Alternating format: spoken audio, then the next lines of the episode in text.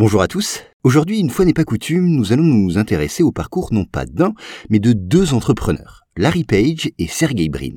Deux amis qui se sont rencontrés à l'université et qui ont créé le moteur de recherche le plus utilisé au monde, Google.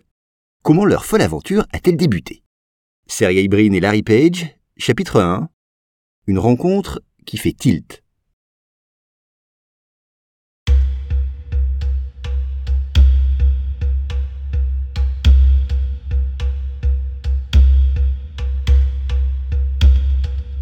Commençons par Larry Page. Il est né en 1976 dans l'État du Michigan, aux États-Unis, de parents professeurs à l'université. Sa mère enseigne la programmation et son père, lui, donne des cours d'informatique et étudie l'intelligence artificielle. C'est l'un des pionniers sur ce sujet qui est encore très peu connu à cette époque. On comprend, Larry baigne donc dans un environnement très scientifique et informatique. Et d'ailleurs, très tôt, il va montrer un intérêt, une certaine même fascination pour les ordinateurs. Alors qu'il n'a que 6 ans et que ses camarades de classe apprennent tout juste à lire et à compter, il fait de Nikola Tesla, le fameux ingénieur américain d'origine serbe, son idole. Une idolâtrie qu'il entretiendra toute sa scolarité. Larry aime comprendre le fonctionnement des machines et maîtriser les langages informatiques. Mais il est aussi très intéressé par le milieu de l'entrepreneuriat. D'ailleurs, dès l'âge de 12 ans, il se met à rêver. Un jour, il créera sa propre entreprise. Alors bon élève, garçon très curieux, on l'a compris, avec une enfance plutôt privilégiée, Larry Page connaît une scolarité paisible. Après le lycée, il intègre l'université de Michigan, où il passe trois ans et en sort diplômé d'informatique avec mention.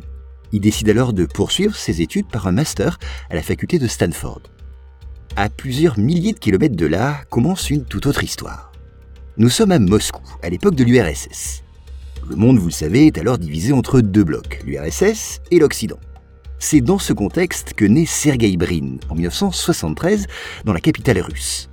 Son père est mathématicien et la famille est d'origine juive. Or, être juif à cette période est compliqué, surtout si l'on souhaite faire des études supérieures. Alors la famille de Sergei décide de fuir le pays. Elle atterrit d'abord en Autriche, puis en France. Enfin, ultime étape, en 1979, ils obtiennent tous un visa pour les États-Unis, où ils s'installent près de la ville de Washington. Là, le père retrouve un emploi de professeur de mathématiques à l'université de Maryland, et la mère, elle aussi scientifique, devient chercheuse au Goddard Space Flight Center de la NASA. Quant à Sergei, il semble s'adapter très vite à sa nouvelle vie et à sa nouvelle culture. Il faut dire qu'il n'a même pas six ans, ce qui facilite le processus, notamment celui de l'apprentissage de l'anglais. Trois ans plus tard, c'est le choc, son père lui offre son premier ordinateur.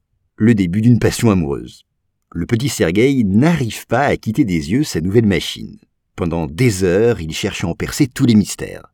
Ses parents, très présents, tâchent en permanence de l'éveiller intellectuellement. Son père s'investit beaucoup dans sa scolarité. Il lui donne même des cours particuliers, surtout des cours de maths. Fort de cette stimulation, Sergueï arrive très vite à dépasser les autres élèves de son âge. Il est très impressionnant, notamment quand il s'agit de résoudre des problèmes de maths, mais également pour programmer.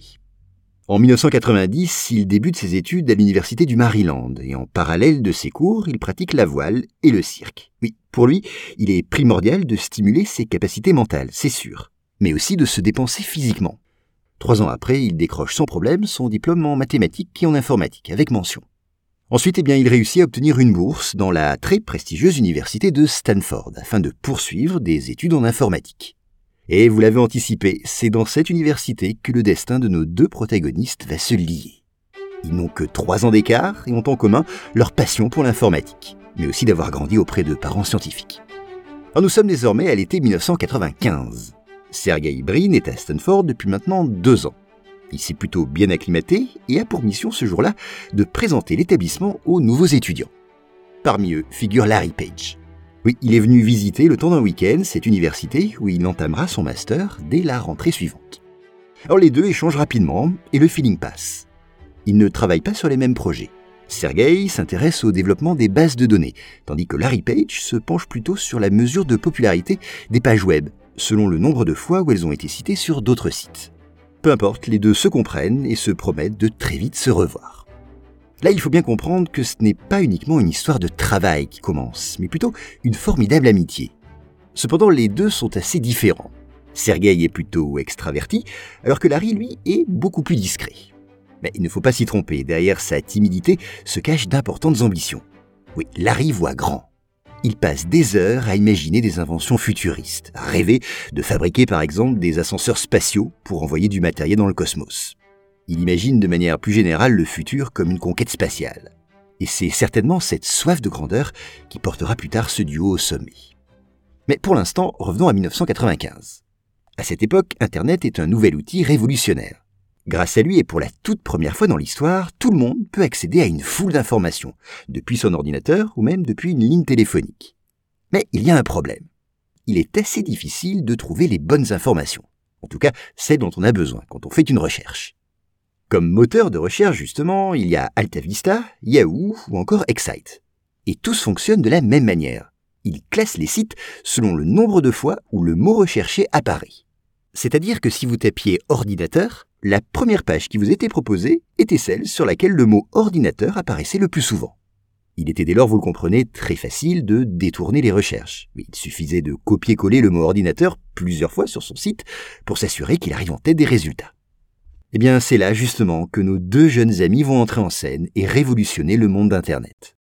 Pour être très précis, c'est Larry Page qui pense à une nouvelle méthode de classification des sites. Laquelle Eh bien, selon leur popularité. Ainsi, en janvier 1996, Page et Brin commencent à travailler ensemble sur ce projet. Pour ce faire, ils s'installent dans un tout nouveau bâtiment du campus. Composé de quatre étages, c'est l'informatique William Gates. Ce n'est autre que le fondateur de Microsoft, Bill Gates, qui était l'initiative de ce nouveau bâtiment. Il a offert 6 millions de dollars à l'université de Stanford pour pouvoir construire cet endroit où les génies de demain peuvent travailler. Larry Page raconte J'ai commencé à télécharger le web. Et Sergei, lui, me donnait un coup de main car il s'intéressait au tri des données. Alors forcément, pour cette activité, les deux passent beaucoup de temps ensemble, à tel point qu'on finit par les surnommer Larry et Sergei sur le campus. Ils ne sont plus deux personnes distinctes, mais plutôt une seule et même entité qui travaille d'arrache-pied. Et finalement, ils réussissent à mettre au point un nouveau logiciel qui permet de trier les sites selon leur popularité, et donc leur efficacité. Une méthode qu'ils baptisent le PageRank, rank signifie en anglais classement. En 1998, ce PageRank est officiellement présenté. Un brevet est même déposé au nom de Stanford. Oui, il est au nom de l'université, le lieu où a été en majeure partie conçu ce logiciel. Et c'est donc à l'université que reviennent les droits. Entre-temps, nos deux jeunes mordus d'informatique ont décidé de quitter justement cette université. Et oui, en 1997, Larry et Sergei quittent les bancs de la faculté. Mais pour eux, c'est un départ qui n'est pas définitif. Ils souhaitent juste mettre entre parenthèses, temporairement donc, leurs études pour continuer pleinement l'aventure PageRank. Ils ne le savent pas encore, mais ils n'y remettront plus jamais les pieds. Ils déménagent donc et transportent leurs ordinateurs dans la petite chambre de Larry, une chambre qui devient leur nouveau bureau. Ils y passent nuit et jour à développer leur logiciel. Et ils se rendent vite compte que leur travail est productif, très productif. Le PageRank pourrait tout simplement bouleverser le monde de l'Internet.